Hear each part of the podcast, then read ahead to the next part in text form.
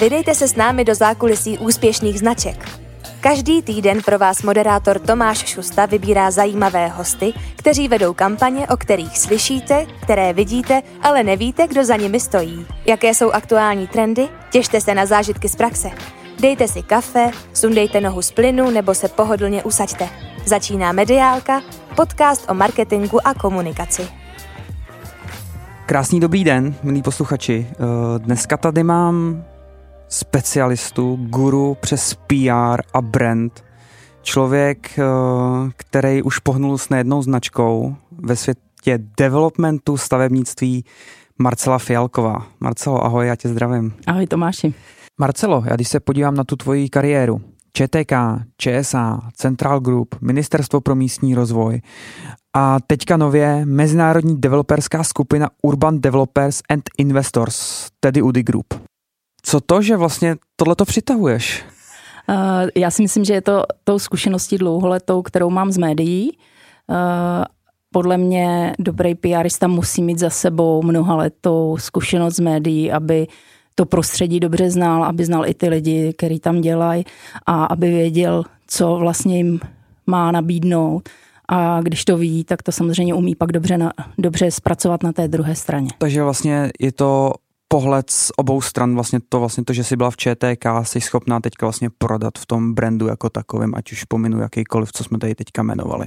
Podle mě ČTK je super škola pro všechny PRisty a měli bys to vyzkoušet aspoň na rok, možná i díl, protože ČTK tě naučí úplně perfektně psát a PR vlastně není nic jiného než psání, ať je to v jakýkoliv podobě. I na ten podcast jsme si samozřejmě museli něco napsat mezi sebou a ty jsi musel napsat nějakou přípravu i na video, si musíš udělat scénář a abys to všechno napsal dobře, srozumitelně, jednoznačně, tak to tě ta četka perfektně naučí, takže eh, já jsem byla v Četce 10 let v ekonomické redakci a to je opravdu ta škola asi nejlepší moje. Eh, po té ekonomické redakci ty se vlastně vydala do ČSA, což je trošičku něco malinko jiného. Co tam si měl na starosti? V ČSA jsem byla v komunikaci, takže to byla vlastně ta druhá strana ty mince. Uh, bylo to v době, dneska už ČSA asi nemá takový zvuk jako v době, kdy já jsem tam byla. Tehdy to byla opravdu obrovská firma, 22 miliard tržeb ročně, 5 tisíc zaměstnanců, 50 letadel, obrovský provoz mezinárodní do eh, jako stovek destinací po celém světě a krásná firma se stoletou, téměř stoletou historií. Já se obávám, že stolet už se teď nedožije, protože to je příští rok. a dneska je ČSA teda v situaci velmi špatný. I v té době, kdy já jsem tam byla, byl to státní podnik, tak, eh, tak eh, samozřejmě tam byly eh, už ekonomické problémy. To letectví je strašně senzitivní na eh, jakýkoliv ekonomický výkyvy, protože je to nákladově strašně složitý biznis. Jedno letadlo eh, Boeing 737 stojí zhruba miliardu korun, tak eh, ten, ten náklad je tak obrovský samozřejmě, že vydělat na to, abyste ho mohl provozovat nějakých těch 15 let nebo 20, eh, tak, tak když to rozptýlíte do těch let, tak pořád musíte vydělávat strašný peníze a když ten trh prostě eh, zasáhne něco, jako byla ekonomická krize třeba v té době a přestane se lítat, nebo teď covid, ne, to, to muselo být úplně jako katastrofální samozřejmě pro celý obor, tak to do těch čísel najednou vám to prostě přestane vycházet. A v ČSA si měla přesně co na starosti v rámci té komunikace? Byla jsem v externí komunikaci, protože jsem byla že specialista se znalostma z médií, dělala jsem to předtím 15 let takže jsem znala všechny z tiskovek, všechny ty novináře, takže to byla velká výhoda.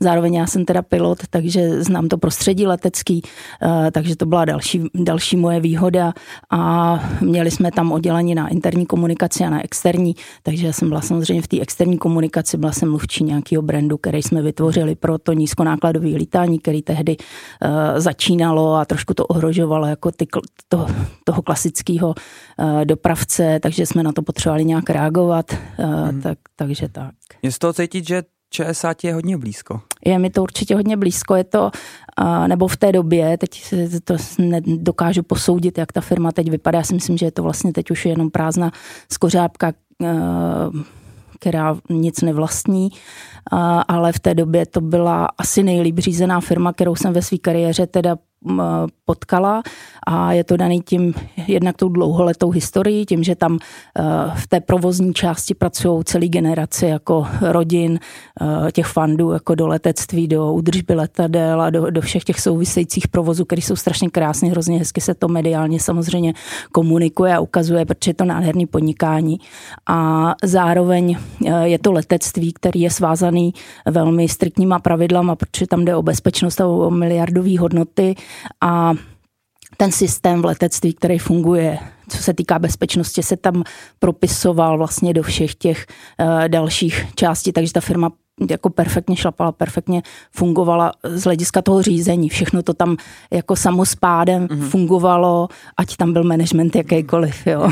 Často teda musím říct, to bylo navzdory tomu managementu, protože eh, třeba v době, kdy já jsem tam byla, anebo ještě v době potom, kdy tam přišel další management, tak to byli lidi, kteří měli pocit, že jestli prodáváte vložky nebo jestli prodáváte letenky, je to jedno, ale ono to opravdu není jedno eh, třeba ten prodej letenek, dneska už je to taky jiný, protože jsou tady e, nějaký vyhledávače a tyhle věci, které v té době nebyly a byl nějaký systém let, prodeje letenek mezinárodní a e, jako najít ten tok těch cestujících, který můžete ekonomicky využít a nasadit tam to letadlo, e, tak to je velmi složitý.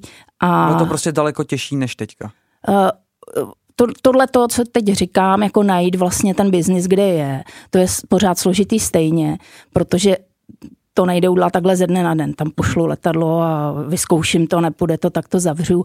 Eh, to, zvlášť ta tradiční aerolinka je konzervativní v tom a ty zákazníci to očekávají, že když něco řeknete a začnete to dělat, tak to prostě tam bude roky fungovat a ne, že prostě týden tam bude něco lítat a za týden se to zruší, protože to nevychází. Jo.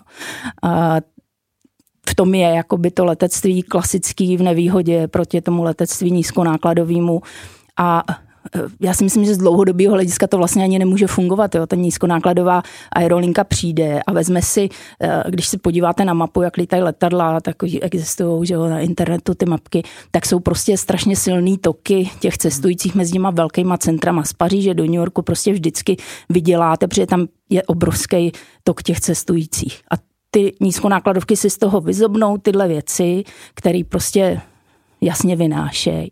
Ale oni vynášejí proto, že ty ostatní aerolinky, ty klasický, ty síťový takzvaně, mají tu síť širokou a z různých měst, jejichž jména ani neznáte neumíte si představit, kde jsou, jako je třeba Kluž v Rumunsku a x jiných míst, si navezou ty cestující menšíma letadlama do jednoho bodu a pak je od tam vezmou a zavezou do toho New Yorku. A když tohle ta aerolinka nebude dělat a ono se jí to nevyplatí, protože tady na tom silným toku mezi tou Prahou třeba a New Yorkem, dneska už tady asi nic ani nelítá, že jo, ale, ne. ale mezi Paříží a New Yorkem teda, eh, když prostě na to nasadí ty nízkonákladovky, ty svý síly a ty lidi samozřejmě chtějí ušetřit, tak půjdou k ním, tak se vlastně nakonec nevyplatí ty klasické aerolince mít tu síť. Jo, a to se ukázalo velmi snadno, kdy přišel jeden manažer v době, kdy já jsem tam dělala a přišel s myšlenkou, že to, co nevydělává, tak se škrtne, tak takhle škrt jednu tu linku v ten den, kdy nastoupil, tak prostě škrt linku do Dubaje, protože se mu zdálo, že nevydělává. Tak místo, aby se zabýval tím, proč nevydělává a jak by mohla vydělávat třeba ne na lidech, ale třeba na kargu, tak i škrt přestali, přestalo i ČSA lítat. Obratem mi samozřejmě začal lítat soukromý dopravce, který lítá dodnes velmi jako mu to vydělává. ale samozřejmě pak se ukázalo dál, že z té Prahy ty cestující z té Dubaje už chybějí na jiných linkách, takže nám najednou přestali vydlávat i jiný linky. Jo.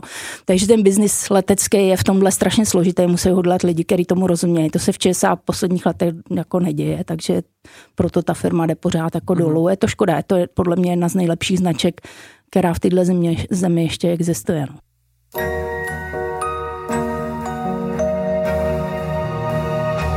Hello Industry Konečně je tu podcast, který má v hledáčku svět průmyslu a velkého biznisu. Provádět vás bude moderátor Milan Holt, který má za sebou 17 let praxe na pozicích výrobního manažera v nadnárodních společnostech. Nyní se věnuje poradenské činnosti a pomáhá firmám zlepšovat procesy pomocí unikátní metody Lean. Těšte se na zajímavé hosty z významných společností. Podcast Hello Industry odebírejte na všech podcastových aplikacích, jako je Spotify, Apple Podcast nebo Google Podcast. pojďme teď malinko od letadel k tomu, co vlastně děláš dneska, kam tě zaval vítr a to je vlastně jako development a stavby jako takový. Proč zrovna to? Já jsem v Četek a když jsem byla v ekonomické redakci, tak jsem tam byla 10 let a za tu dobu jsem dělala spoustu těch rezortů, nejenom letectví nebo dopravu jako takovou, ale samozřejmě i stavebnictví, samozřejmě i průmysl a x jiných věcí. Za těch 10 let jsem to jako vystřídala hodně. Po té jako novinářské stránce díky tomu jsem měla kontakty ve všech možných těch rezortech a uh, Central Group mě poptal, je to hezká značka, takže jsem reflektovala na tu nabídku a jsem ráda, byla to moc hezká zkušenost a development je skvělý podnikání, protože na rozdíl od spousty jiných dnes, dnes jako moderních věcí za sebou vidíte ten výsledek a uvidíte ho ještě za sto let a to je hezký, prostě jedete po městě a říkáte si, ale tohle je náš dům, tohle je náš dům, tak je to hezký. Za sto let, no když nepřijde jiný developer, nezbourá to teda. ale ty domy se nevyplatí bourat tak brzo. Uh, když se pojáme na Central Group, je tam něco, co tam po tobě zůstalo dodnes? Já si myslím, že určitě. Minimálně eh, já jsem tam pomohla hodně jako rozpohybovat to, že jsme získali velký objem výstupu, protože jsem na to byla zvyklá z ČSA, věděla jsem, jak toho dosahovat. Vlastně, když já jsem byla v ČSA, což ještě, když se vrátíme k tomu, co bylo tam po mně, nebo v té hmm. době, tak já, když jsem nastoupila do ČSA, tak jsme eh, z monitoringu médií měli uh, od Newtonu výsledky a bylo Většina těch eh, výstupů byla nějak ambivalentních, ale 20% bylo negativních a jenom 1% pozitivních. A já jsem za tři roky odcházela, tak ten podíl byl přesně opačný, 20% pozitivních, 1% negativních. Řádově to teda takhle bylo. Z těch 9 tisíc zhruba výstupů mediálních, který jsme za rok tehdy měli, kdy nebylo ještě tolik eh, online médií, to bylo úplně nesrovnatelné číslo s tím, co dneska jako generují velké firmy ale bylo to daný tím, že je to prostě jako zajímavý, hezký podnikání. Každý novinář, který chce vědět něco o letectví, zavolal do ČSA, aby to bylo třeba se to týkalo letiště nebo někoho jiného, že jo. Ale tak bylo to daný prostě tím, že ta značka měla tehdy takový zvuk. Ten brand mm. tomu samozřejmě hodně pomáhá. V Central Group, když jsem přišla, tak ten počet výstupů byl určitě menší. Můj předchůdce eh, moc nerad komunikoval s lidma, rád vymýšlel třeba ty témata, psal tiskový zprávy, hezký určitě, ale podle mě bez toho kontaktu s těma novinářem, bez toho, abyste věděl, co oni aktuálně třeba připravují a co jim tudíž do toho můžete nabídnout, anebo jim pomoct vymyslet nějaký téma, který bude zajímavý, tak bez toho, abyste se s nima stýkal, to nejde dělat. A tam myslím, že ten nárůst eh, výstupů byl jako hodně zřetelný. Po mém odchodu si myslím, že je vidět, že se to nějakou chvíli koulí, když to rozkoulíte, ale už se to pomalu začíná zastavovat, takže věřím, že, že po mně tam zůstalo hodně. Určitě to, že všichni lidi v téhle zemi a všichni novináři v téhle zemi vědí, že to je největší developer rezidenční na českém trhu. To, když já jsem tam přišla, tak si myslím, že většina lidí nevěděla. A my jsme toho dosáhli tak, že, a to je třeba moje dítě, že jsem vymyslela, že bříček developerů budeme zveřejňovat. Eh, domluvili jsme se s jinýma developerama, kteří eh, měli takový systém nastahování těch jako dat z internetu a sledovali tu situaci. My jsme se do toho taky zapojili, začali jsme to dělat, takže dnes ta analytika tam hodně jako se zlepšila a myslím, že je skoro nejlepší teďka v Central Group. A e, s Trigemou a ze Skanskou jsme společně ty data dávali dohromady. Ono samozřejmě to není jednoduchý, tak e, je dobrý, když je tam víc těch partnerů, kteří to sledují, aby, aby ty čísla nakonec byly relevantní a e, z toho jsme dělali vlastně data o tom, kolik bytů se prodalo, kdo je prodal, za jaký peníze a do dneška vlastně ta, ta data fungují a tyhle tři firmy je společně zveřejňují uh, každýho čtvrt roku a myslím, že žebříček developerů přestali publikovat, ale v době, kdy já jsem ho zavedla, tak vlastně to byl nástroj, který nám velmi pomohl v tom přesvědčit ty novináře o tom, že ta firma je největší a to zdaleka největší. Na tom trhu. Já když jsem tam přišla, tak vlastně novináři měli takový povědomí jako, jako Central Group, ty jsou tak na stejno a pak jsou tady nějaký další developeři a my když jsme poprvé ty data jako dali na trh, tak se ukázalo, že za ten rok Central Group prodá tisíc bytů a jako spol tehdy, tehdy prodával jako jednotky stovek. Mm-hmm. Jo, takže ten rozdíl byl obrovský mezi těma firmama. Takže to jsem na to hrdá určitě, uh, co, co po mně zůstalo v Central Group. Doufám, že i ta firma je s tím. tak doufujeme, že to tam ještě nějaký pátek takhle poběží. Uh, zase skočím. Uh, pak přišel, přišlo Ministerstvo pro místní rozvoj a nový stavební zákon. Velký téma, hodně žhavý téma, co proběhlo bulvárem. Co tam si vlastně měla na starost, jak se k tomu dostala a kdo všechno tebou spolupracoval, protože já vím, že ty jména některý byly i v dost velký tak eh, já vlastně už jsem tehdy nebyla v Central Group, takže jsem nebyla tak jako úplně na té druhé straně, že bych byla člověk jako z developmentu a zároveň eh, bylo zhruba rok a půl před eh, parlamentníma volbama. Vládní priorita bylo schválit nový stavební zákon, což je strašně složitá legislativa v v podstatě asi uh, jako nejsložitější legislativa, která se po revoluci tady uh, dávala dohromady. Ten stavební zákon se propisuje do 80 jiných zákonů, který řeší třeba památkovou ochranu, hasiče, uh, x prostě životní prostředí, x prostě jiných věcí. A na, na těch 80, za těma 80 zákonama jsou ještě x dalších prostě subjektů, který všichni mají nějaký, nějaký zájem. zájem. A tohle dá dohromady je strašně složitý. A povedlo se se to v tom minulém volebním období nějakým způsobem ukočírovat eh, a ten nový zákon vznikal, ale eh, zároveň si vláda a tehdejší premiér Andrej Babiš asi uvědomil, že ta komunikace kolem toho stavebního zákona není dostatečná, tak jak by si představoval, že je to věc, která teda šlape a funguje. A chtěli najít rychle někoho, kdo bude na jedné straně rozumět stavebnímu zákonu a na druhé straně bude umět dělat komunikaci. A takových lidí jako není moc, asi třeba tři, čtyři. Takže to nebylo složitý, proč jako se obrátili na mě a na kolegyni Hanku, s kterou jsme eh, teda nastoupili na Ministerstvo pro místní rozvoj jako poradci paní ministrině Kláry Dostálové a začali jsme dělat komunikaci stavebního zákona. Eh, a to i tak, že, do, že to je zákon, který dopadá na každého člověka. To si asi málo kdo uvědomuje, většina lidí má pocit, stavební zákon, stavební úřad jsem v životě tam nebyl a nikdy tam nepůjdu, mě to vůbec jako nezajímá. A to, to byl jako ten problém, který jsme chtěli ukázat, že tak to není. Stavební zákon dopadá opravdu na každýho, protože uh, stavět se musí třeba taky silnice, které všichni využíváme, třeba školy, třeba nemocnice a všechny tyhle věci. A i tam trvá řízení 10, u silnic dokonce ještě díl, třeba i 20 let, že jo? protože je, to, je, je u nás to právní prostředí strašně pokřivený. A uh, tenhle pohled jsme chtěli ukázat lidem, aby měli zájem na tom, že uh, je to potřeba změnit, protože to prostředí u nás je opravdu příšerný, nesrovnatelný s ničímkoliv. Dneska jsem v mezinárodní firmě, developujeme v x zemích světa a to právní prostředí, který je tady, je úplně jednoznačně nejhorší s čím se setkáváme a to podnikáme třeba na Balkáně nebo v Latinské Americe. Jo. Takže eh, na kterou máme jako takovou tendenci se tady z té střední Evropy dívat přes prsty, že to je banánová republika, ale teda můžu vás ujistit, že banánovou republikou jsme tady my, pokud jde o procesy řízení staveb. To je, to je úplně úplná katastrofa jako povolování staveb u nás. Uh, ještě v tom, na tom ministerstvu pro místní rozvoj, Kolik vás dělalo tu komunikaci jako takovou toho stavebního zákona? Kdo to tam, kdo to vymýšlel vlastně?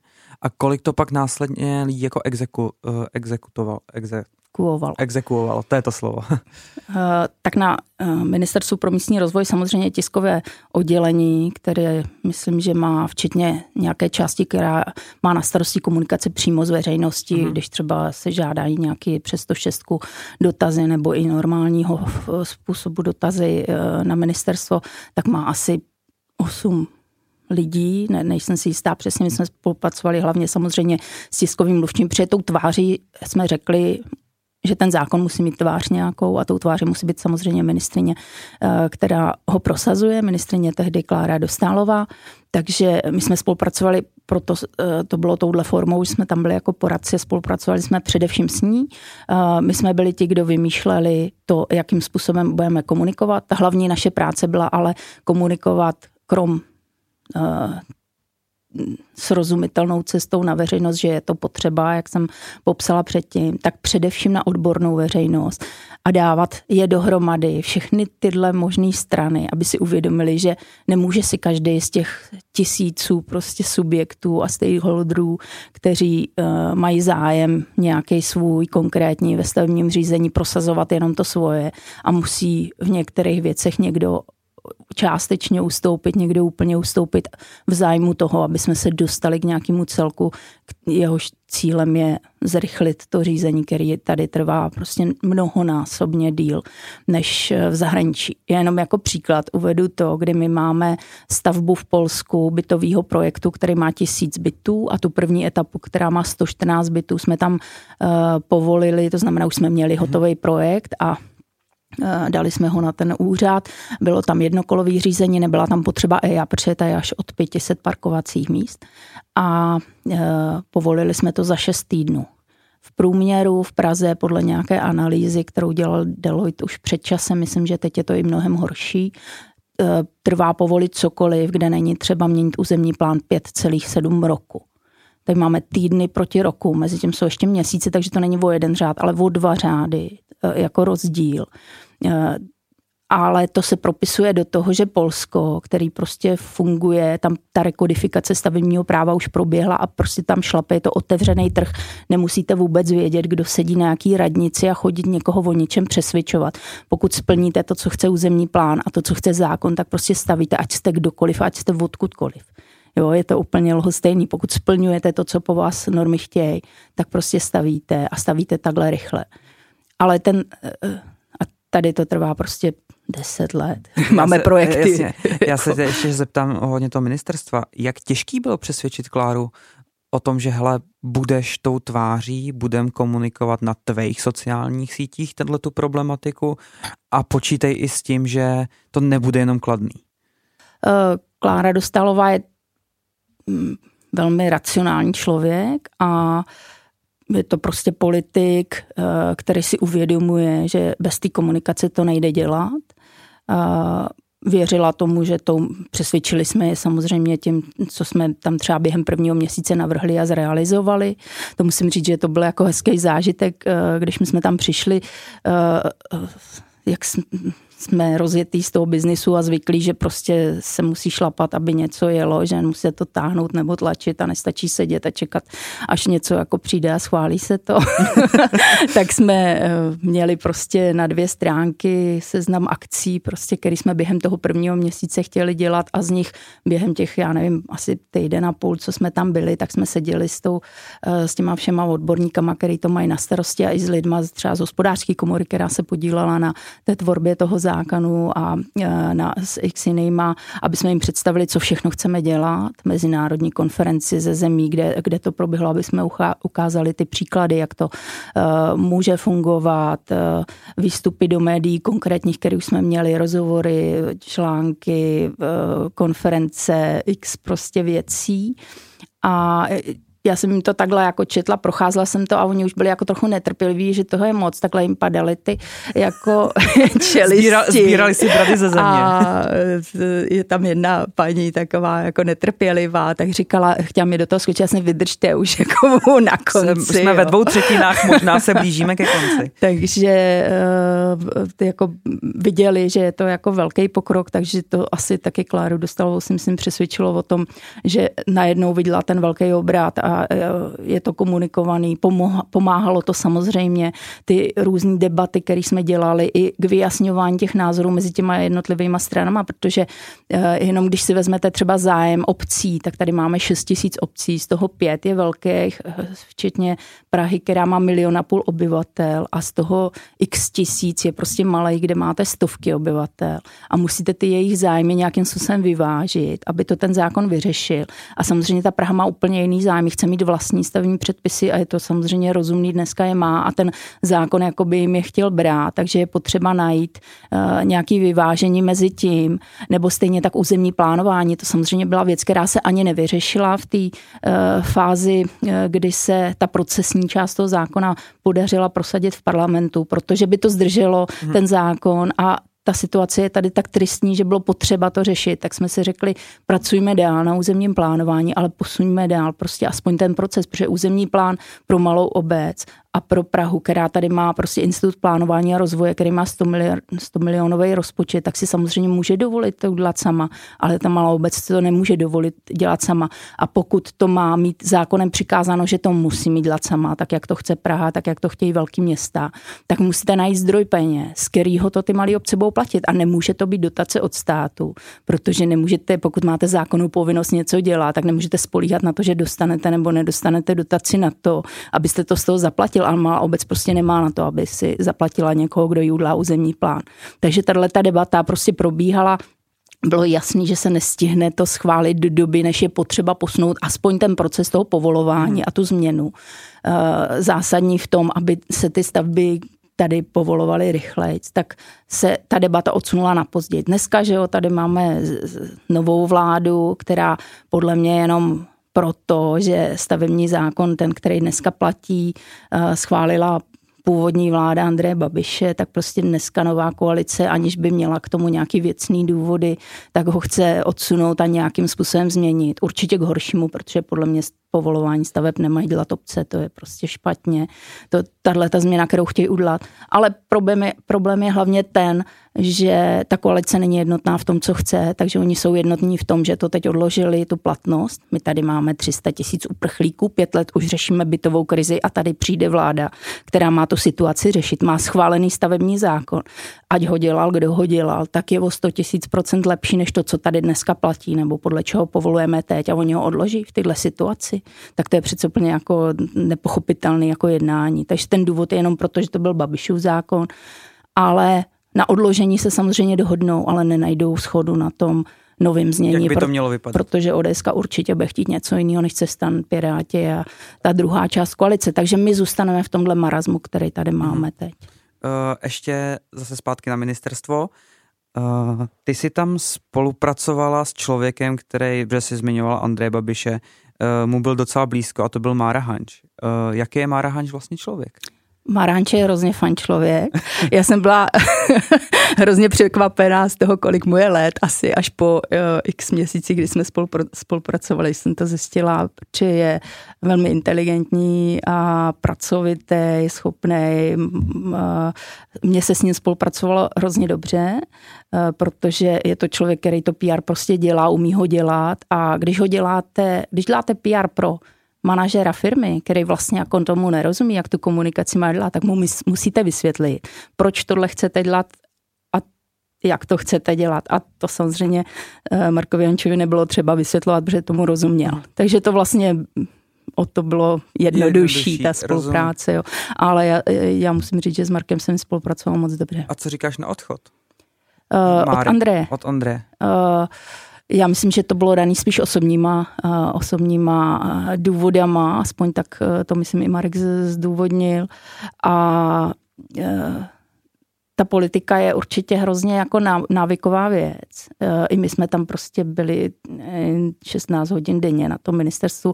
Při, pořád se něco děje, teď ke každému vyjádření nějakého poslance, kterých je 200, musíte hned reagovat a něco dělat, takže to, člověka to tak jako sembele a najednou dělá na 300% výkon, než je jako zvyklé a, a je to hrozně jako návykový, ale nedá se to fyzicky vydržet jako dlouho a on to dělal už hodně dlouho a zároveň měl svůj nějaký biznis hodně oddělený od té politiky, normální PR agenturu, kterou chtěl podle mě dělat, aby měl nějakou budoucnost dlouhodobou, třeba i mimo tu politiku a zároveň on má teda docela velkou rodinu, tak si myslím, že ta rodina tím musela hodně trpět, no, takže...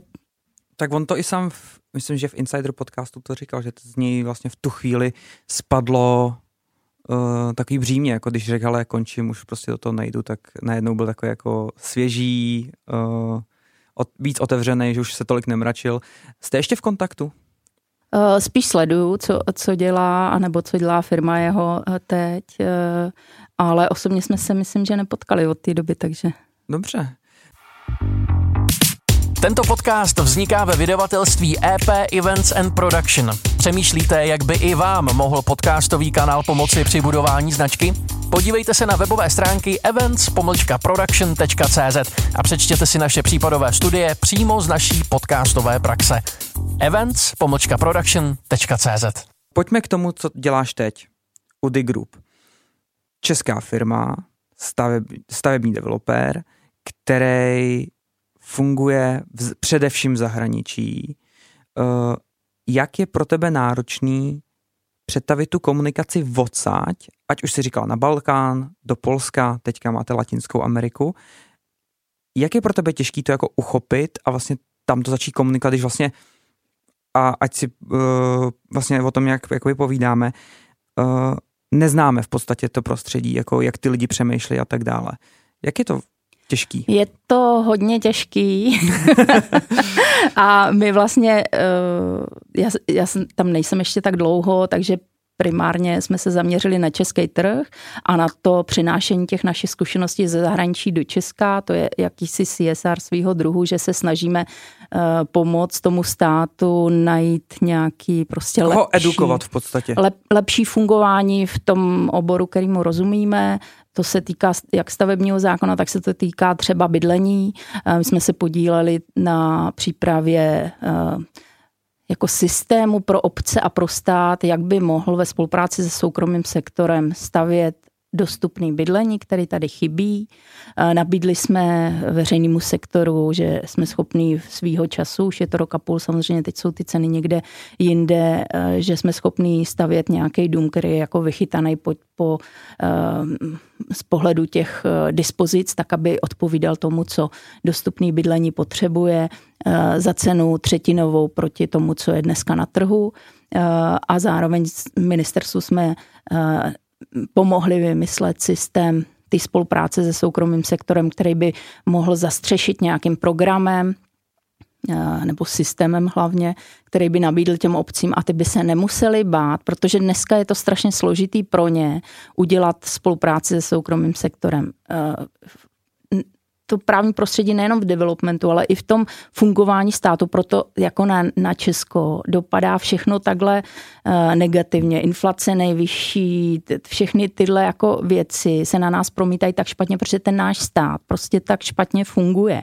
Daleko hůř než ty jiný státy. Jo. Máme to nastavený tak blbě, co se týká čehokoliv. My jsme třeba chtěli dělat výběrový řízení na Ministerstvu pro místní rozvoj, na to, že nakoupíme prostor v médiích, na to, aby jsme komunikovali nějak nějakou kampaň na ty lidi, že opravdu je potřeba ta změna a co, co, jaký to způsobuje škody tomu státu. Ta škoda je třeba i v podobě tý, že já jsem, já jsem byla na regionálním výboru, kde byl prezident hospodářské komory a apeloval tam na poslance, ať neodkládají tu účinnost toho zákona, že to může ohrozit investici Volkswagenu do té baterkárny Gigafactory. A já jsem se musela smát, že žádná Gigafactory tady nikdy nebude. Proč by někdo v Německu, kde, kde ty lidi jsou velmi racionální. Ohrožoval investici za 122 miliard korun, nebo kolik to má být, tím, že ji dá do téhle banánové republiky, kde se nebude moc spolehnout na to, že tu fa- fabriku za, do deseti postaví. let postaví, když 60 kilometrů na sever v Polsku to postaví prostě za dva měsíce, proč by to někdo dělal? Jo, ale to samozřejmě má ty dopady, že tady ta fabrika prostě nebude, ty lidi tady nezaměstnáme a ty peníze se tady nebudou generovat. My tady furt budeme jenom dělat nějaký příštipkaření pro ty výrobce, který jsou eh, jinde. Jo. Eh, já jsem spolupracovala jednu dobu s Petrem Novakem, což je průmyslový designer a on někde dohledal číslo, že z toho našeho HDP jenom 3% jsou výrobci, který finalizují výrobky. To znamená, že dělají pod svou značkou něco hmm. nějaký výrobek, který pak můžou prodat. A v tom je obrovská přidaná hodnota, ale v tom, když vám někdo do toho vašeho výrobku dodá nějakou folii, v tom žádná přidaná hodnota není, protože vy mu zadáte ten projekt a tam jako na přidanou hodnotu mu zbývá třeba 2%, který on si jako vygeneruje jako svůj zisk že vám vyrobí něco podle eh, Jasně. z dodaných dílů, podle hm, Jo. A my jsme tu naši ekonomiku nechali dospět do toho, že většina je prostě jenom Polotovar. těch subdodavatelů a těch skutečných výrobců tady máme úplný minimum. Jo. Hmm. A to všechno samozřejmě jedno s druhým, jo. Takže to je teďka úděl UDI Group jako edukovat ten stát a Co se týká tu stavební, informaci stavební, v rámci toho stavebnictví. Stavební výroby samozřejmě, anebo bydlení, protože my uh, stavíme jako za uh, dostupné ceny a eh, my jsme si zvykli tady se pořád na to dívat jenom tím českým pohledem a máme pocit, že je normální, že jsou tady ceny takhle vysoko. Ale to je daný jenom tím, že se tady tak málo povoluje. Většina lidí za chvíli už si to začne uvědomovat. Dneska jako každý nechce, aby se mu stavilo před barákem, ať se staví jinde, ale zároveň všichni mají děti snad a ty děti taky budou potřebovat někde bydlet. A Praha má 600 tisíc bytů, to samozřejmě na takhle velké město je zcela nedostatečný. A ročně se jich postaví 3 až 5 tisíc. To je, není ani jedno procent 100% To je strašně málo pro takhle velké město. A teď máme trend celosvětové urbanizace. Já nevím, že myslím, že v roce 2050 na celém světě má žít 70% lidí ve městech. To prostě není věc, kterou zastavíte tím, že přijdou k moci piráti a řeknou, a ti lidi bydlej na venkově. To prostě nejde. Lidi potřebují bydlet tam, kde je práce, tam, kde chtějí bydlet a chtějí prostě bydlet v Praze. A když tady budeme stavět 3 až 5 tisíc bytů, tak ty byty budou takhle drahý. A je to jednoduchý, když se podíváte do té Varšavy, kde my stavíme, tak tam se ročně povoluje 20 až 25 tisíc bytů a díky tomu ty ceny tam jsou zhruba poloviční. Samozřejmě tam šly teď nahoru kvůli stavebním materiálům, ale a furt je to prostě někde jinde, než jak říkáš ty tady u nás v Banánové republice. no, já to ráda používám, protože mě to trápí. A to, to, je i ten důvod, proč si myslím, že náš majitel to, jako bych chci přeji, jeho to trápí. On chce prostě stavět. A tady v Česku my nestavíme, my tady vedeme právní války. no, že mluvíš těch, těm právním válkám. Já jsem si dohledal, vy máte dva projekty. Jeden na Smíchově druhý na Žižkově. Jako myslíš dva problémový projekty? Dva pro, Máme dva, projektů dva jako proble- Ano, ano, řekl jsem to špatně, dva problémový projekty. Uh, pojďme třeba k tomu na Žižkově. To je taková jako specialitka. Na Žižkově to, to je hodně aktuální teď věc. Eh, tam už nám skutečně došla trpělivost, protože to, co proti nám eh, městská část nebo proti výstavbě toho projektu použila, je skutečně úplně zahranou už jako. Nejenom zahranou nějakého vydírání třeba toho, co se tady děje, ale i zahranou toho, co eh, ten právní stát jako by měl zajišťovat. Takže jsme tam šli skutečně jako hodně daleko, tak jak vlastně ještě žádný developer nešel. My si to můžeme dovolit, protože uh, nám tady samozřejmě leží, já nevím, asi miliarda z těch 28 miliard, který investujeme, uh, tak nám leží v Česku v těch pozemcích, ale furt je to prostě už je jenom relativně malý podíl. Není to tak, že bychom toho hodlali opustit a nechat to tam ležet, to určitě ne, my to postavíme. Ale tom, už jsme si zvykli. V tom byl čert, abyste to nepostavili. Už jsme si zvykli na to, že to prostě tady trvá dlouho ale eh, šli jsme tak daleko, protože ten, ten krok Prahy 3 už byl skutečně jako úplně zahranou, takže my jsme nejenom, že budeme vymáhat škodu v obchodně právním sporu, ale podali jsme i trestní oznámení, eh, který směřuje, eh, je na, podáno na neznámého pachatele, to je věcí policie, aby našla, kdo je tím vyníkem, který nám tu škodu způsobil, ale logicky to samozřejmě směřuje proti těm politikům městské části. A co tam je za trouble, můžeme to propálit? Eh, můžem, je to dost složitý, nevím, jestli to posluchače zkus, bude to zajímat. V, jedno, v jednoduchosti. Uh, tak uvidíme, jestli to zvládnu. To je podstata PR.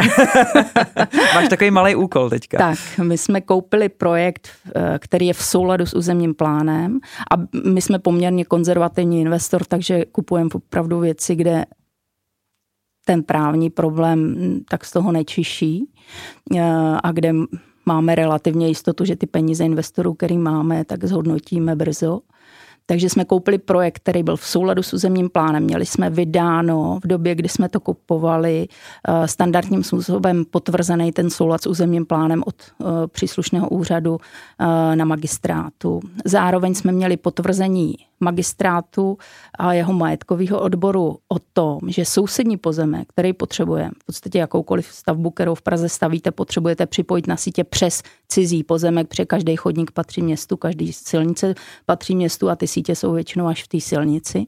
Takže tohle potřebuje dělat každý developer, takže my jsme si to pojistili tím, ještě předtím, než jsme ten pozemek koupili, že jsme nechali zajistit, aby jsme měli černé na bílém potvrzení od magistrátu a taky od provozovatelů těch sítí, že jsou dostatečně kapacitní a že tu stavbu tam můžeme napojit. Takže nemohli jsme udělat nic víc pro to, abychom si zajistili, že jsme v souladu se vším, ověřili si, že ne, nejdem proti žádným zákonům, že všechno splňujeme a že tudíž ten projekt, který jsme koupili, bude moc postavit. Městské části se to nelíbí, ten projekt, nechce ho tam stavět, byť je v souladu s územním plánem, tak nejdřív podala rozklad na Ministerstvo pro místní rozvoj proti tomu souladu s územním plánem a Ministerstvo pro místní rozvoj to potvrdilo. To znamená, my máme už druhostupňové rozhodnutí o tom, že jsme v souladu s územním plánem. A aby si městská část našla jinou cestu. Ta samozřejmě může uplatnit své připomínky v tom řízení k tomu domu, ale ona šla jinou cestou, vymyslela si takovou kličku a překročila v tom ten zákon, že si nechala svěřit ten magistrátní sousední pozemek do péče a nevydala nám ten souhlas s tím připojením. To znamená, na stavbu, která je v souladu s plánem, nevydala připojení k sítím. My to můžeme technicky řešit. My můžeme postavit dům, který nebude připojený na sítě, to samozřejmě jde. Můžete mít septy, který budete vyvážet z domu pro 580 lidí a vodu tam můžete samozřejmě v cisternách taky vozit nebo z hydrantu tam napájet do, do nádrží. To samozřejmě technicky řešitelný je, ale tohle je úplně zahranou. A především není to jenom o nás. Naši právníci to vyhodnotili jako skutečně velmi závažný precedens, protože eh, pokud tohle by mělo projít, tak si žádný investor tady v Praze nemůže být jistý tím, že něco postaví a že ho ty, to město připojí na sítě. A takže se ve výsledku vlastně může stát, že... Že se zastaví že devel... veškerá výstavba v Praze. Koupíme si všichni Ačka a budeme bydlet na předměstí. ve stanu. budeme bydlet no. ve stanu. Uh, ještě se tě zeptám, asi poslední otázka. Jak ty se díváš uh, na prodej bytu vůči jiným produktům, službám? Jak ty to vidíš? Z marketingového pohledu to je úplně jiná disciplína. Byt uh, si normální kupující, ale samozřejmě část bytu kupují investoři, ale i na ně je potřeba komunikovat jinak. Ale normální uživatel, rodina si byt kupuje jednou za život nebo dvakrát, když je na Když jsi normální člověk, tak ano. Eh, eh, do budoucna si tady normální rodina byty kupovat nebude, pokud se nezmění něco v tom povolování a ty ceny se nezmění. To je bohužel ale, holý fakt. Ale je to tak. Takže uh, u běžného produktu, jako je jogurt, jako já nevím, cokoliv jiného, co je normálně dostupné a člověk to kupuje na spotřebu, tak samozřejmě tím marketingem můžete toho člověka přesvědčit, aby to vyzkoušel. Ale tohle u bytu nejde a vy cílíte na to, aby jste přesvědčil toho člověka, aby vzal v potaz ten váš projekt a zabýval se jim, když přemýšlí o tom, že bude nakupovat a vzal ho mezi těch další, eh, o kterých rozhoduje, jestli bude bydlet tam nebo tam. Ale to, co ho přesvědčí k té koupi, není ten marketing, jako u toho jogurtu, ale jogurt bílej je v podstatě každý stejný. Že? co si o, budeme malin, říkat. O malinko víc cukru.